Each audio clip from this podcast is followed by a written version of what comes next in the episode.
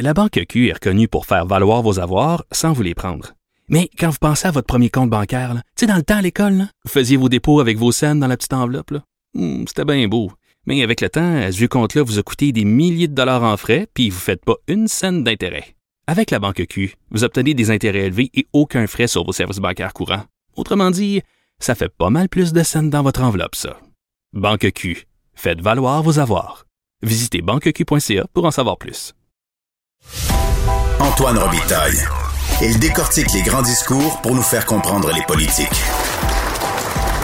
Là-haut sur la colline. Le gouvernement Legault voudrait que l'Assemblée nationale reprenne ses travaux euh, uniquement en virtuel le 2 février, mais ça pose bien des problèmes. Il y a des inconvénients.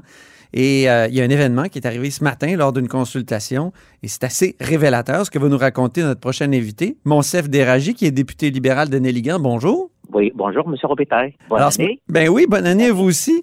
vous avez tweeté ce matin euh, que vous étiez en pleine commission, puis euh, vous avez tweeté la réalité d'une commission virtuelle. Qu'est-ce qui s'est passé exactement? Racontez-nous ça. Ah, En fa- en fait, nous étions à notre deuxième rencontre, donc au début, euh, pour les consultations du projet de loi euh, 59, donc euh, le projet de le projet de loi de la modernisation de la loi sur le- le- la sécurité et santé au travail. Et euh, le groupe euh, qui était en train d'exposer euh, donc euh, son mémoire, euh, c'est le Conseil du statut de, de, de, de la femme.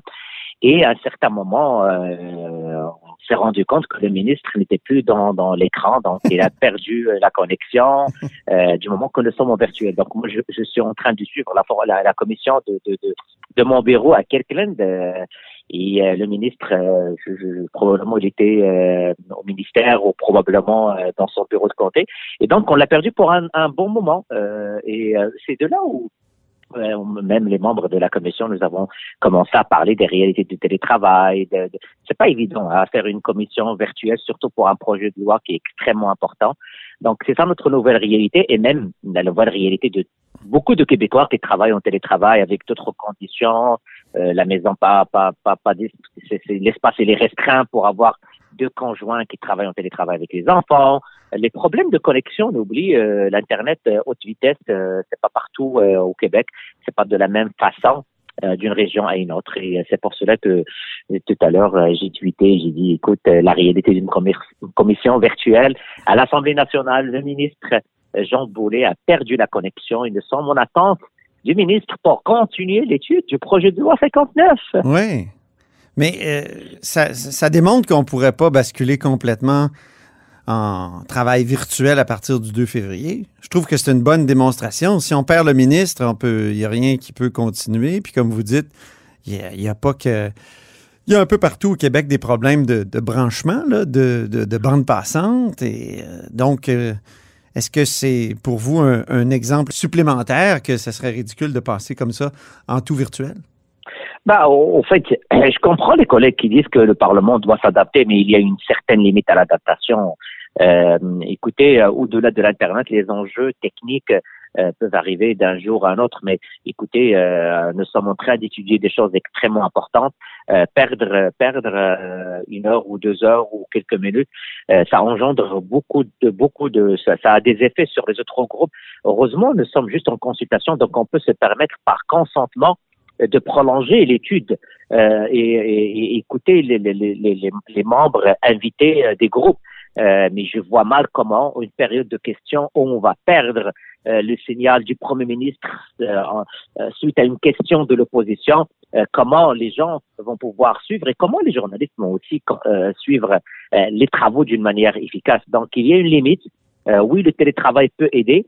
Les commissions virtuelles, entendre les groupes euh, par par euh, euh, visioconférence c'est quelque chose euh, qu'on peut étudier, euh, surtout des groupes de l'extérieur où on a on cherche de l'expertise, mais c'est clairement clairement il y a beaucoup beaucoup de d'enjeux d'efficacité par rapport à, à, à, à travailler en virtuel. Donc, on devrait faire des exceptions, disons, pour les, les commissions parlementaires qui font de l'étude article par article et aussi pour la période de questions?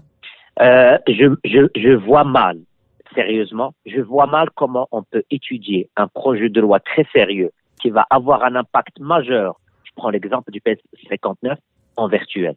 C'est extrêmement difficile. Je vais vous donner un exemple concret. je pose une question technique. Le ministre n'a pas de réponse. Il doit faire appel à ses membres qui, qui l'accompagnent, que ce soit d'un de, de, organisme X ou Y. Euh, la perte de temps, elle est énorme.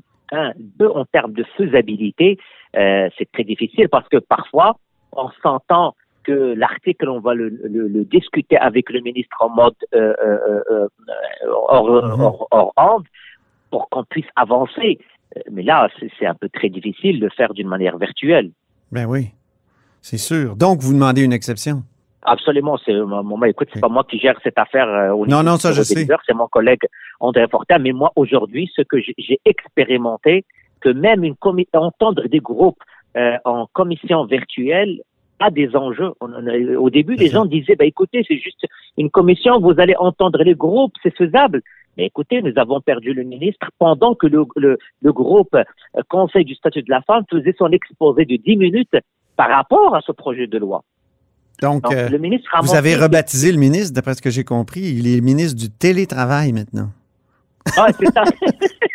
Absolument, parce que le ministre n'arrête pas de parler du télétravail. Moi, je pense aujourd'hui, il vient d'apprendre quelque chose de nouveau, que oui, le télétravail est bon, mais il y a des, des, des, des enjeux euh, sur lesquels on doit tous travailler avant d'aller de l'avant. Rapidement, sur le fond du projet de loi, je sais qu'il est très complexe, le projet de loi 59, mais il y a ce matin là, 18 euh, directeurs régionaux de santé publique du Québec qui se disent tassés par la réforme proposée par le ministre du Travail. Euh, vous, qu'en pensez-vous de, de ça rapidement? Ben, en fait, ça, c'est un des enjeux soulevés. Euh, je tiens juste à, à, à vous dire que ce projet de loi euh, contient au-delà de 300 articles. Dans ma vie de député, je suis à mon premier mandat, je n'ai jamais rencontré autant de groupes qu'avant le début de la commission. Mhm. J'ai rencontré presque 20 groupes. Une bonne majorité ne sont pas euh, là, ne sont pas entendus en commission, qu'on a commenté aujourd'hui. Juste pour vous dire que ce projet de loi euh, euh, a, des effets sur plusieurs groupes. Donc, pas uniquement les employeurs, les employeurs, les syndicats, les travailleurs et les travailleuses. Euh, beaucoup de secteurs euh, d'activité sont touchés par ce, projet de loi. La chose qui rend les choses beaucoup plus complexes, c'est aussi la pandémie. Ce projet de loi a été rédigé probablement avant la pandémie, mais il y a une lecture pandémique qu'on doit prendre en considération, à savoir les niveaux de risque.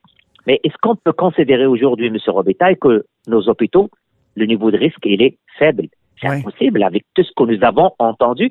Et c'est là aujourd'hui euh, que des, des, groupes nous ont dit, écoutez, on vous lève un drapeau rouge euh, de considérer le niveau de risque faible au niveau des hôpitaux. Il y a aussi une lecture du Conseil du statut de la femme, euh, sérieusement, qui m'a qui m'a interpellé. c'est les préoccupations importantes du milieu de travail qui ont changé et qu'ils demandent aussi euh, de, de, revoir euh, les, recommandations visant les travailleuses domestiques. Euh, donc ça, ça a été un des points euh, soulevés par le Conseil du statut de la femme dans leur, mémoire. Et ils nous ont invités d'avoir une, lecture qui fait partie du discours du, Québec. C'est la, lecture ASC, donc le, différencier selon les sexes, donc la, lecture de nos projets de loi euh, en, en, fonction du processus d'analyse favorisant l'atteinte euh, de l'égalité entre les femmes et les hommes. Donc, l'analyse différenciée selon les sexes. Donc, beaucoup de dimensions à ce projet de loi-là, important, mais difficile de travailler ben, à distance. Euh, l'exemple qui me vient à l'esprit très rapidement, M. Robitaille, c'est les pesticides. Écoutez, aujourd'hui, Les pesticides, ben oui, c'était censé ben oui, les pesticides. Normalement, ce projet de loi-là. Nous, avons fait le, débat depuis plusieurs, au moins depuis deux ans. Ben, Aujourd'hui, la maladie de Parkinson euh, ne figure pas euh, au niveau du projet de loi, surtout pour euh, des pesticides sur les agriculteurs. les voyages des députés, je voulais vous en parler parce que je lisais ce matin dans la presse mhm. que vous auriez voulu vous rendre au Maroc. Je pense que vous l'aviez même annoncé fin novembre à, au WIP et tout ça. Est-ce que c'est comme ça que ça s'est passé? Puis pourquoi vous n'êtes pas allé finalement? Bah, écoutez, euh, premièrement, euh, j'ai eu l'occasion de. Il y a quelqu'un qui m'a posé la question, euh, un journaliste, par rapport à la situation. Moi, moi mon père s'est brûlé troisième degré au mois de mars. Mm-hmm. et ça a été une des raisons pour, pour laquelle moi j'ai décidé d'aller donner et prêter une main forte au, au CHSLD errant parce que pour moi c'était une occasion de donner et de prendre soin de personnes que je considère comme ma famille. Je suis ma famille est presque majoritairement au Maroc. Et, euh, Votre père, mère il est au Maroc? Mon père est au Maroc, ma mère aussi. Et ma mère, avec tout ce qu'il a vécu, il était proche aidante à mon père. Euh, il souffre d'une dépression euh, Mhm. majeure jusqu'à maintenant, jusqu'à aujourd'hui. Hier j'ai, et avant-hier, j'ai parlé avec elle. Donc toujours, euh, c'est pas évident Mhm. avoir euh, un- parent qui souffre à distance. Ben oui, Euh, ça doit être euh, vraiment mère, difficile. euh, et c'est ça le prix qu'on paye euh, parce que c'est très difficile d'aller euh, rejoindre euh, la famille et surtout surtout que j'avais l'habitude pendant euh, le temps des fêtes d'aller fêter euh, en famille euh, et que mes enfants puissent euh, rencontrer euh, grand-papa et grand-maman. Donc euh, ceci étant dit, euh, euh, vous, vous- connaissez un peu euh, mes connaissances en santé publique.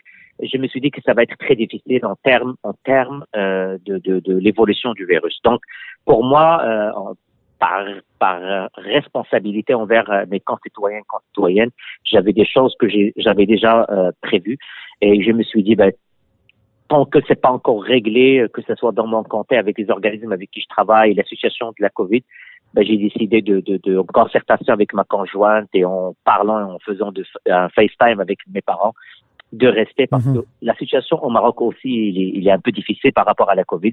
Eux aussi vivent des, des, des, des cas de COVID euh, chaque jour et, et la situation elle était un peu complexe. Donc, j'ai pris la décision de, de, de rester et de ne pas partir. Bien. Ben merci. euh, puis euh, on comprend que ça doit être très difficile de, de prendre cette décision-là. D'autres euh, élus euh, ont voyagé quand même.